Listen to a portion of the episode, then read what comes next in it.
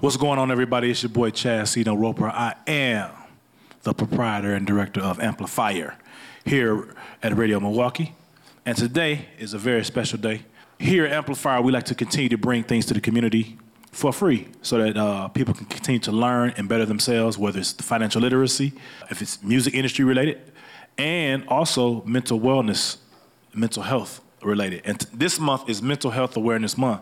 So I would be remiss not to do this podcast without doing a mental health awareness piece. And I have someone from this great city of Milwaukee, Wisconsin, who is a legendary clinician. She's been in this thing for a long time. I ain't gonna say how long, because my mama say you never talk about a woman's age. So I'm just gonna say a long time, which means she's been doing some great work for all communities, but especially the black and brown community for some years. And I'm honored to have her. I want to say thank you so much for lending us your time, because this woman up here is not only the clinician, but she is a mother first. And her baby boy, I use the word baby loosely because the boy taller than me, graduated high school today. Shout out to Ro J for graduating high school. That's a big accomplishment, young man. We just want to shout you out right here on the podcast live, man, because you could have been anywhere.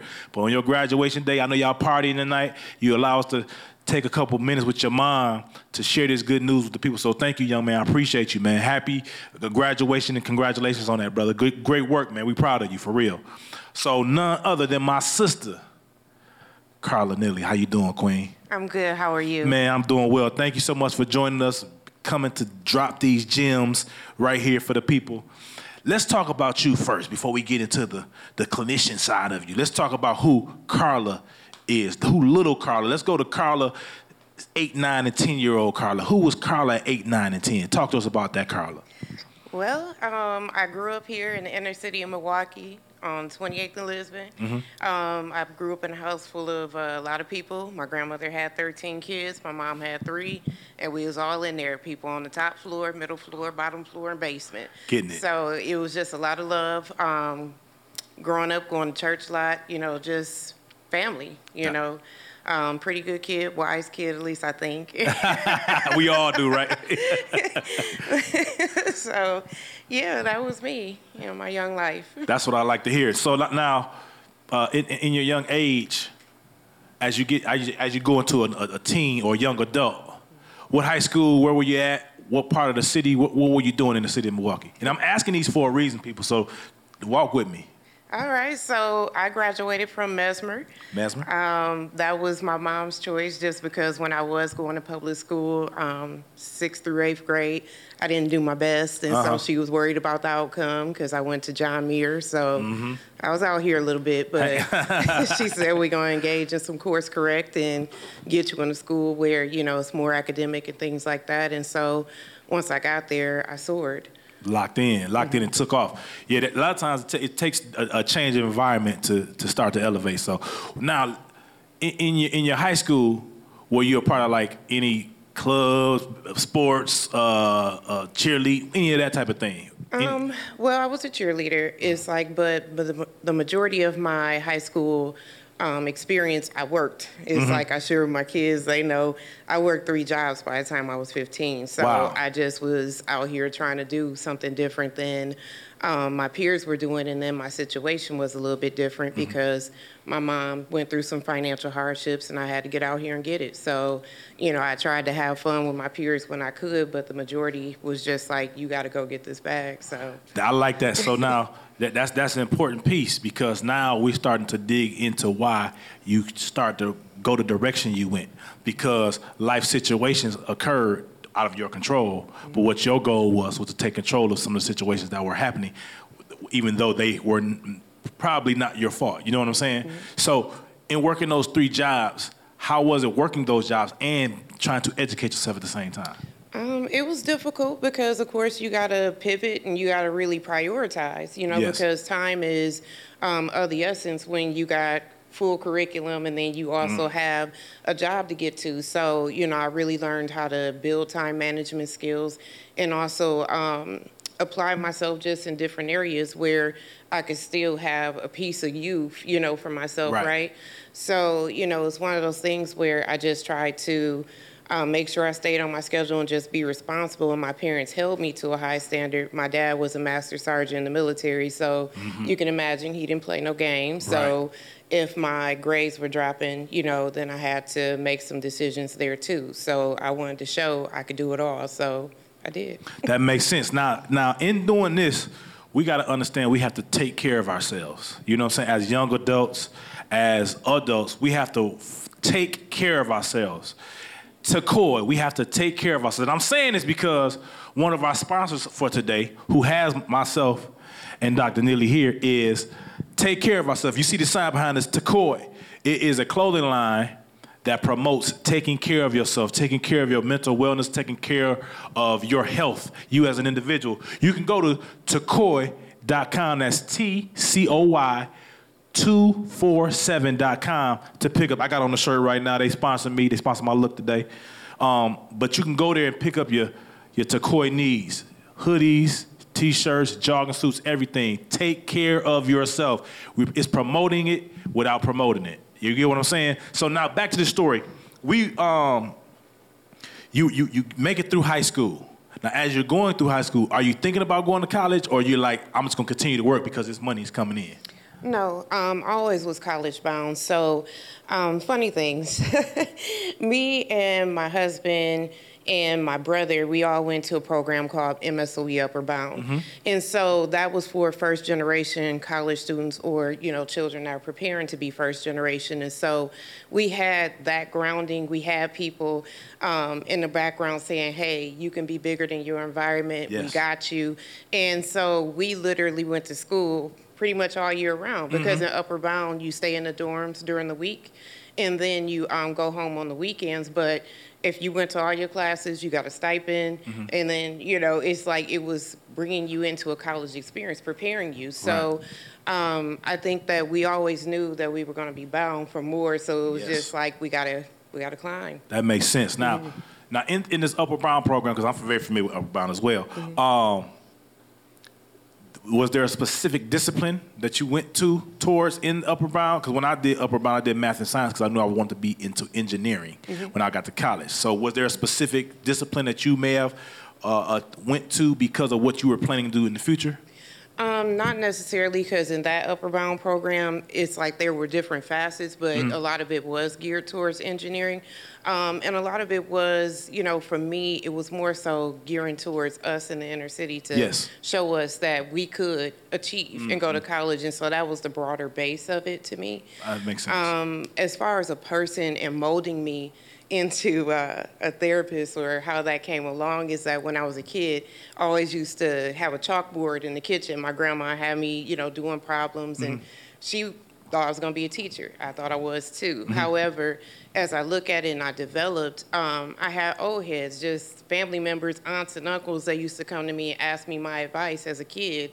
And so that grew in me. And it's like, then it just became what was natural. And it's like, okay, I'm kind of a teacher, but, you know, taking a little bit of a different lane, but I always knew that I was going to do something that was working with other people, just because of my ability to relate to people from a young age to now. I like that. See, the reason why I'm asking these things, ladies and gentlemen, is because I want you to get to know the person first before you know the professional. Because once you know the person, you can then buy into the professional of the profession of the person. So I like how you're breaking these things down and letting everybody understand the reason and the whys of why you became. And I'm sure your family, as you spoke about the financial piece, there were other traumas and situations your family faced that also may have helped guide you, or even if it wasn't particularly you, it may have been, like you said, your aunts and uncles coming for advice, but there may be some things they may have faced that you heard them discussing, because you know how, I know at least coming up in my family, get out the room with grown folks talking, but you really just go around the corner and you still can hear everything they're saying, but what you're doing is you out the room, but you can hear what's going on. Absolutely. So you're intaking what they're discussing, you know what I'm saying? So I'm sure some of those situations, or there may have been some situations in your life or your family's life that may have also helped continue to push you in the direction of wanting to be a clinician into helping people? Sure. I mean, I grew up on 28th and Lisbon, so you can only assume. Right. You know, a lot of things happen. I also grew up in that era. Children should be seen and not heard, and unfortunately, when children are seen and not heard, things happen to them. Yes. However, I've used my traumas or things that have happened to me as kind of like that humility, that fuel to help somebody else, right? Yes. It's like, because when we go through certain things, we do become somewhat fragmented, but it's a matter of taking those fragmented pieces and making them into a whole and understanding that they didn't break you. Mm-hmm. You know, you being molded into perfection. So I've taken all those things and just let them be little stars and nuggets to me shining. It's like, I never let them hold me back. That makes sense. So now let's get into the professional. Miss Carla. The professional, what made you start your practice? Well, I've always worked in disadvantaged communities. I got my start while I was working on my licensure or my internship, working at WCS, working with clients with severe persistent mental illness. And the heart that I had then, almost 14 years ago till now, is that if something was to happen to me, where my mental capacity was not the same, I would pray that somebody would love me and take care of me and like help me out and not judge me, because I'm able to see people as human. And so with that being said, I've always wanted to just reach out and help people build the life that they want. Right. You know, it may not all be glitter and gold, but what we can do is take the pieces that you want and make it into something beautiful. That makes sense. Mm-hmm. I like how you say pivot. So what... When you speak of pivoting, basically taking problems that occur or situations that occur and pivot and put them in a direction or positivity or as a building block, mm-hmm. How do you work with your particular clients in that aspect? Okay, so when I first meet my people, what I say to them, and notice with the wording, you know, people say client or mm-hmm. Different ways to describe people. It's like, once I start working with people, they're my people, right? Yes, yes. But what I tell them is that how I want you to think of this relationship is that you the bus driver and I'm the Google Maps. Yes. I'm just going with you. So what ends up happening is that once we start working through what their issues are, I'm standing side by side with them in the trauma. Mm. You know, it's like, so I can kind of like guide, but also at the same time say to them, is that working for you? You know, and what would you like this to be? It's like, because I think that sometimes as we get older and we experience things, we lose the capacity to dream or to visualize outside of our current circumstance. Right. And sometimes we got to step outside of that. Mm-hmm. And we got to think about what we want it to be, so then we're able to start making those pivotal steps to get it. Absolutely. You know, so. That makes sense. I think when you just said it, I thought of an analogy of a fish. Certain fish grow depending on the type of or the size of water that they're in. So if you put a fish in a fish tank that is 12 feet, the fish may only get 4 feet because it's only in a 12-foot tank. But if you put that same fish in a 50-foot tank, that fish then becomes 12 feet because it gets as big as its environment allows it to get. And that's how we are as people. A lot of times we allow our environments to dictate how big or small we get. And that's one thing we can't do. And that goes to our mental wellness and our mental psyche. Sometimes we can take those disadvantages and traumas and use them for as fuel to take us to another level. So I like when you really break that down into the way you have your people look at you as basically a roadmap to their, I'll say success, as for lack of a better term, but their health, their mental health or mental wellness. Now, in the field, what are some of the signs or symptoms that you as a professional can notice things? Because there's somebody out there watching us right now. We got about 400-500 people watching us. So there's somebody out there right now who's going through depression and anxiety and don't even know it because they don't know how to identify it, right? So I want us to be able to give them things to give them symptoms or some things that they may be doing that helps them to identify these diagnoses, but then can go get help and to see if there's actually something that they may, you know, that they may have. So what are some of the symptoms for? Let's do depression first, then let's do anxiety, because we hear those words a lot. Mm-hmm. So with depression, you're going to be experiencing a lot of sadness, tearfulness. You might go through a period of isolation, and we really want to be careful with just the timing of it, right? Because if we're doing more than 10 days or something a month, we got to be really careful, because now we're in an episode of depression, we're sitting in it.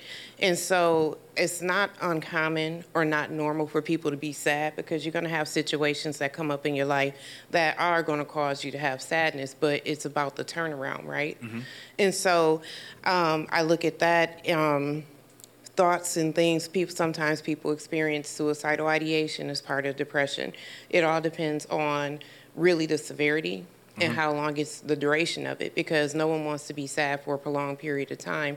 And so sometimes when we're in it for a long time and we don't see an end, or we don't have a resource for help, then it does become more serious. And as a friend, let's say if you're a friend or a family member of someone, mm-hmm.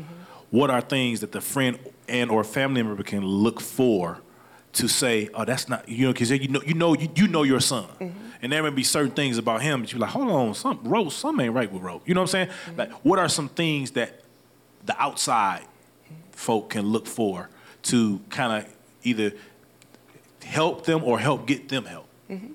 So I think that the biggest thing with family members or friends, if you notice that someone is withdrawn, if you notice that they're crying a lot, or that the fact that they just are not interested in things that they normally would do or interacting, you know, it's a good time to just be like, hey, you know, how you doing? You know, is there something I can help you with? It's like, or just listen, because sometimes when we're going through things, we're not necessarily looking for people to resolve them. Sometimes we just need someone to listen and be that sounding board for us. Mm. And so if the person, you know, does say, you know, this has been going on, or I've been experiencing a lot of sadness just out of nowhere, just this happened and I'm sad about it, then either sitting and talking them through it, or helping them find the resources. Because if you look online, Milwaukee County has a lot of resources, the city does. And then there's a lot of local agencies too that are willing to help. I agree with that 100%. Now, let's talk about anxiety. Let's go there next. A lot of time they intertwine the anxiety and depression. I hear that a lot, but they are two different things. They are. So let's talk anxiety. So with anxiety, you know, you can feel a multitude of symptoms, but one of the most common ones are, you know, heart racing. You have an ability where you have a flooding of thoughts. You might have some heart palpitations. You might be really nervous and off keel. There's a lot of different symptoms that go with it. And I guess when you have it comorbid with depression, mm-hmm. Some people experience the depression as a result of the anxiety, because once again, you can't enjoy things that are normal and natural to you. Right. You know, without going through those feelings of palpitations or feeling just uncomfortable.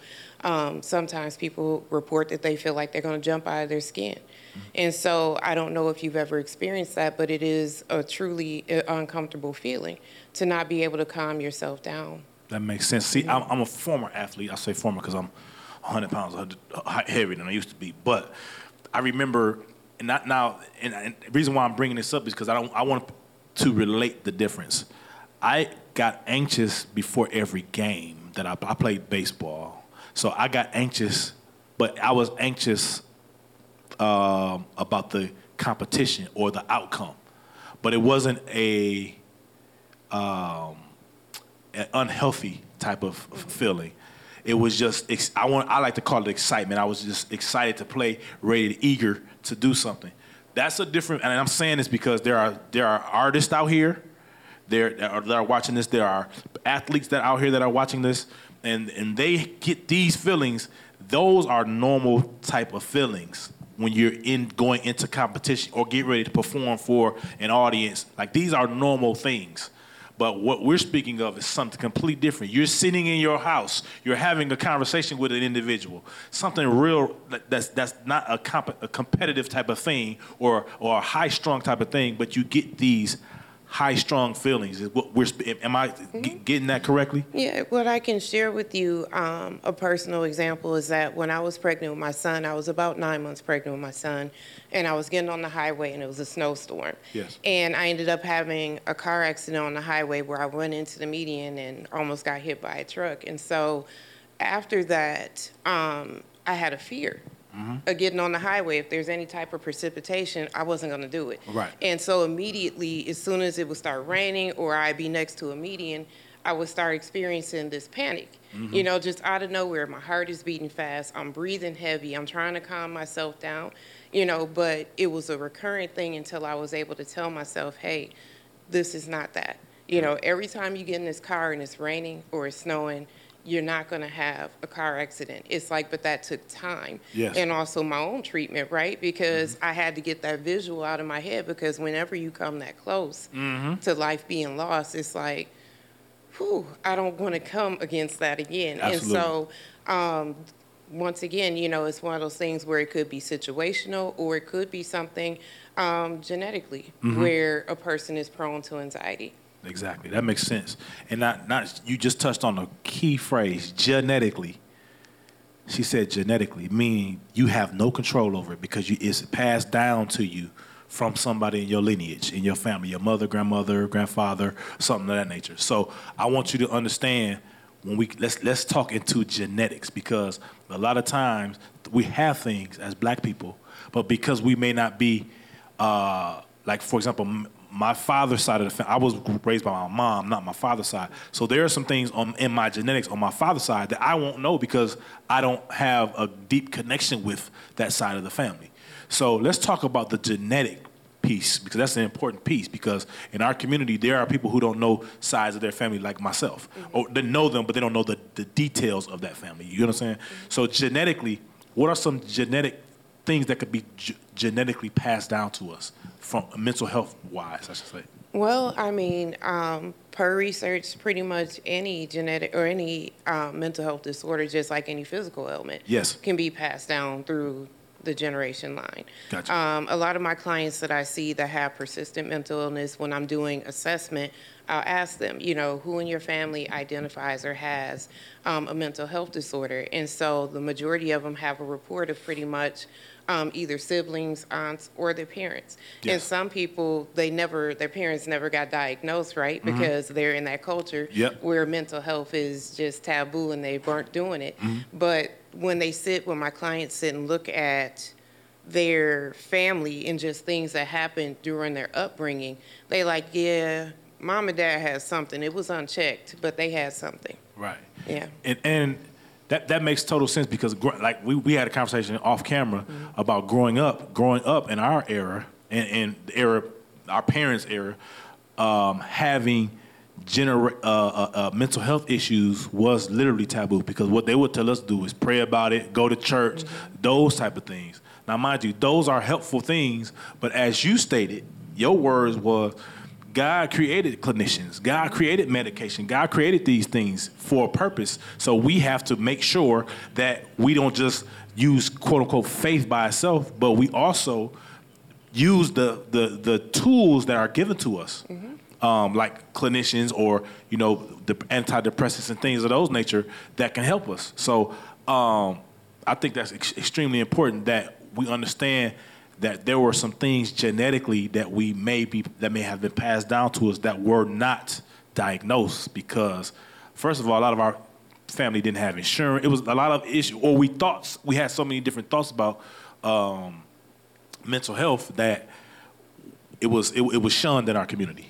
You know what I'm saying? It's that, and it's also the fact that, you know, you don't tell people your business. Facts. You know, what happens in our home stays in our home. Yep. And so in order to really get treatment and be vulnerable, you have to share what has happened to you. Yes. And so when you do that, it's almost like family takes that, or the thought is it's a betrayal. Yes. And it's not necessarily betrayal. It's the fact that I don't want to carry this no more. Right. You know, and so we really have to, and I think that we've done a good job over the current time of breaking down those stigmas and breaking down those fears about talking about what's happened to us, because now we're like, we don't want to be like this no more. We don't want to carry this. We don't want to pass it down continuously to our babies. We want to heal. We want to create a new line of thinkers, you know? Yes. So definitely working through those lines and helping. Mm-hmm.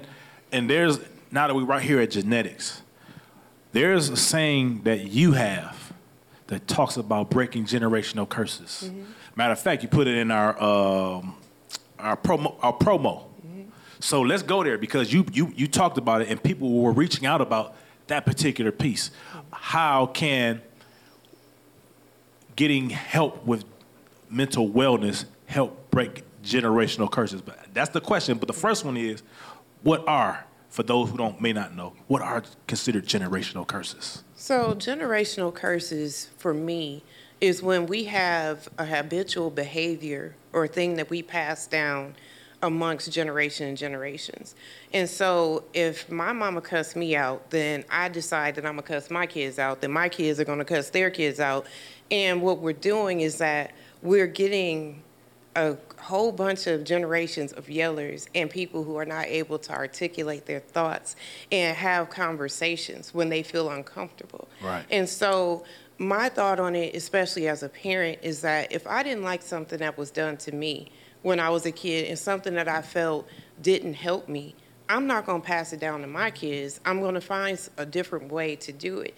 You know, I know a lot of people get upset with me, but I'm gonna say it like, you know, and I understand we all have different parenting styles. We all have, our children have different needs. Mm-hmm. But with my children, one of the things I didn't wanna pass down is whooping them. Mm-hmm. Because I don't, as when I look at my childhood, I don't feel like I ever learned anything from that. Facts. And so I wish that someone would have had more conversations with me, mm-hmm. you know, or engage me in different things mm-hmm. to, you know, course correct. Yep. And so it's not to say that the parent that does choose to use corporal punishment is wrong. If that works for you, it works for you. Mm-hmm. But for me, what I found out is that I wanted to raise young, intelligent thinkers. I didn't want my babies to be afraid of me. Mm-hmm. I want them to be able to talk to me, because at the end of the day, they are conscious thinkers. They are intelligent. They are able to understand where I'm coming from. And so that's when I say breaking generational curses. I choose to do something different. And my hope is that this break will pass down to their babies when they have some. Absolutely. And that makes total sense. I agree 100%. My kid is about to be 2, and I grew up in a household of yelling and all that type of stuff, and my wife specifically makes sure that she checks me on if I go into that area, mm-hmm. because I have a son. You know what I'm saying? So, you know, we talk as I didn't have my father to raise me, so I don't know what it's like to have a father to raise me. Yeah. So I'm doing this for the first time off of what I saw, not what actually occurred. Mm-hmm.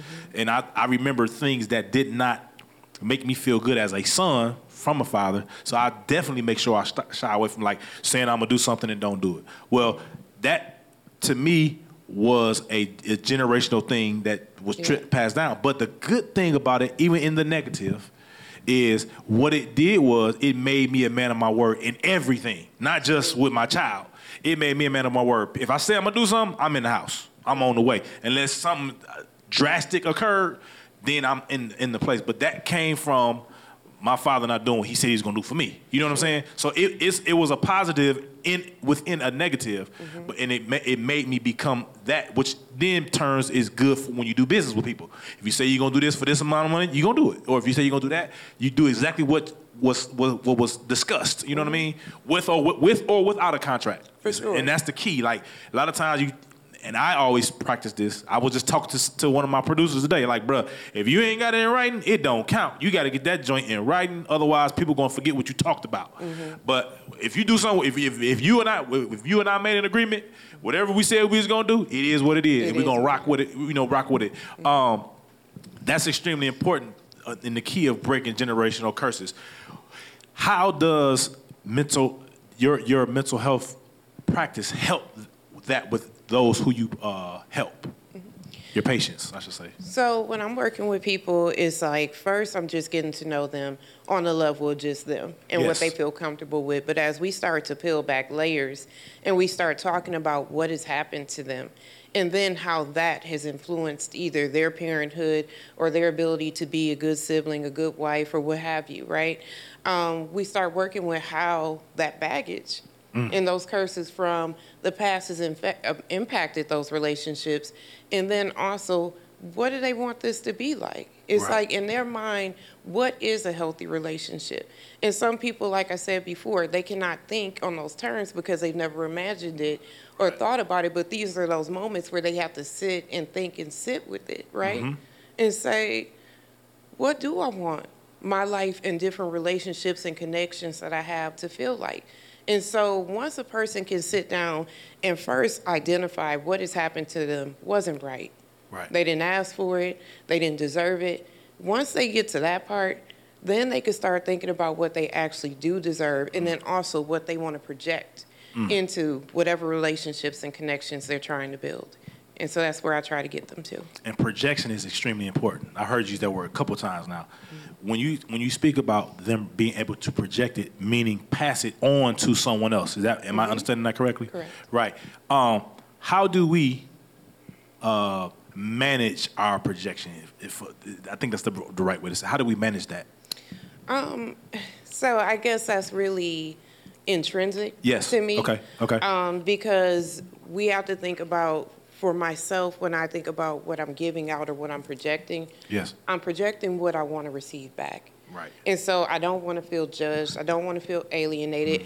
Mm-hmm. My kids laugh at me because I say, constantly, I'm a certified weirdo. It's like, I'm me. Yeah. Right? It's like, so I want to be accepted as me. Right. I don't want to have to dress it up, pretty it up, or be anything other. And so what I do is I make it okay for people to just be them, whatever that is. And so, that's why I've always worked with the population of clients that I have, clients in homeless shelters, clients, because I want them to feel like they are, which is somebody. Right. They may be nobody to the masses, but they somebody to me. Right. And I know that they're somebody. They are somebody, right? Absolutely. And so at the end of the day, I just try to project what I want to receive. It's like I sow the seeds that I want to come back to me. Absolutely. And the reason why I wanted you to just break that down, because I want other people to understand the concept of putting out there what you want to come back to you.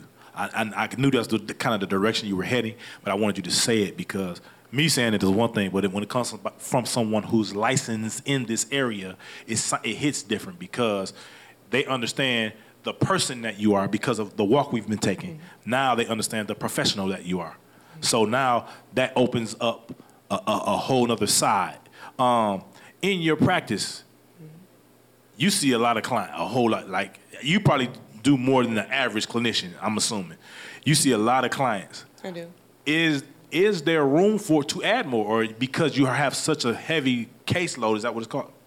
Caseload, is it hard to add? Is it hard to add people? Well, I mean, clients shift. Mm-hmm. And, pivot is like because of the programming, some clients decide, they graduate out. Yes. And that's what you look forward to, obviously. Yes. Yeah. Because the whole thing is, for me, some people laugh at it, but it's like discharge planning should happen on day one. Yes. Because my goal is to make you independent of me. Yes, I'm going to be sad to see you go, but at the end of the day, if you tell me, you know what, Carla, I don't need to see you no more because I'm feeling good, you giving me the tools I need to get it right, then I'm like, hey, I love you, but I'll see you later. Job well done. I see you. I say, you can buy me a steak when I see you out. Yeah, there you go. That makes sense. Like, to me, that should be the goal of every teacher, not just clinician, but if I'm a producer and I sign producers, those producers should not be signed to me their whole career. Mm-hmm. I should be building leaders for them to sign other people and do the same thing that I've done for them for other individuals. So it makes sense as a good leader, as a good steward, as we call it, you should want people to be able to leave you. Somebody graduating from you or elevating past what you've taught them should not be, it's only like that in our community, by the way. It should not be a beef. Yeah. You know what I'm saying? Like, somebody don't work with this person. Nah, it was a beef. No, you should be happy to see them go to the next level. That means you did your job as the mentor or whatever, the clinician or whatever, for that individual. So I think that's an amazing way to start the planning, the outcome. I mean the medical help, mental health help, because if you start something with an end in mind, a lot of times you're going to get success. Mm-hmm. And that's even in business. When you start a company, if your goal is to sell the company, if you start in the beginning thinking that I'm going to sell this company for $100, $200 million, then when you get to around that part, now you starting to see what success is as a business person as well. So that makes total sense to me. I appreciate that. And sometimes, you know, the reality in it is that everybody ain't for everybody. Facts. You know, and so I tell clients right away, you know, you have the right to choose. It's like, mm-hmm. because we might get into a session and you decide, I'm not for you. And I'm okay with that because it's not personal. It's like, if my goal is altruistic as it is, it's like, then I just want you to get help, whether if it's me or somebody else. Yes. So it's yes. not even about that. It's like I tell clients, don't worry about it whatsoever. It's like, if you don't want to continue working with me, you can let your care coordinator know and they will get you someone else. You don't have to explain anything because I want to take the pressure off of them where they can actually have a true connected relationship in therapy with me, not because they feel like, oh, if I leave, she's going to be mad. No, never. It's not personal. Right. You know, it's like my job is to come in and serve and to help build you up. It's mm-hmm. like, and if I'm not, or my direction is not getting you there, you have every right mm-hmm. to choose someone else who is going to get you there. That makes sense. I totally support that. Yeah, that's extremely important. You have to know when to exit. Mm-hmm. There was a book I read. It was called, I can't remember. It was, but the goal,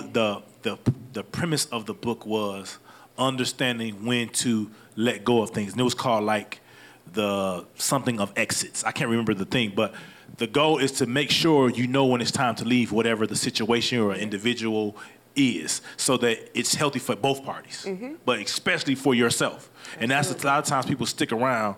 It's like being loyal to a fault, as they say. Mm-hmm. Like you're around something and you're not getting anything out of it, but you're just being loyal just because you're a loyal person. Mm-hmm. To me, that's not a healthy thing at all.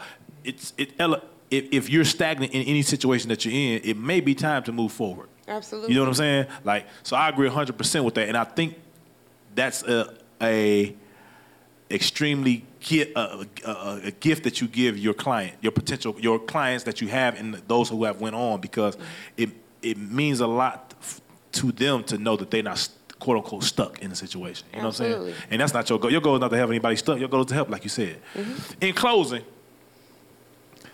what would you like to leave for somebody out there that's watching this or that's in the audience today when it comes to mental health? What would you like to leave for them out there? Like what would you say to them that will either encourage them or get them to think about taking more care of their mental wellness? Well, I guess what I would like to say is that you have to make sure that you're well if you're going to take care of someone else. It's like the way I like to think of it is when I ask clients, is your glass half full or half empty? I want you to say neither, because in order to truly help someone, your glass needs to be abundantly flowing. I mean, like splashing all over the place, because when it's full to that capacity, you're not hurting for anything, and what you give out, it doesn't even matter. You don't even see it gone because you have so much. It's like, and I think that we get so used to sourcing from a half full cup that we don't even see when we're depleted. And so we have to take care of ourselves in order to give that love and that capacity and that compassion to someone else. So you have to start with you. I want to thank everybody for being in the building. I want to thank all those hundreds of people that's online watching us. We appreciate y'all. And then one thing I have to always leave with you every single time I end. One thing about a dream, it never expires. Thank y'all. God bless. This is your boy Chad C. Noter Roper, the creator and host of Amplifier Community Connection. Amplifier is a free artist development program powered by Radio Milwaukee. Each episode is filmed and recorded in front of a live studio audience at Radio Milwaukee Studios in Milwaukee, Wisconsin. Stay connected with Amplifier by registering for our free events or watch us live on Facebook at AmpMKE. You can also follow us on Instagram at AmpMKE as well. Thank you for listening, and remember, dreams never expire.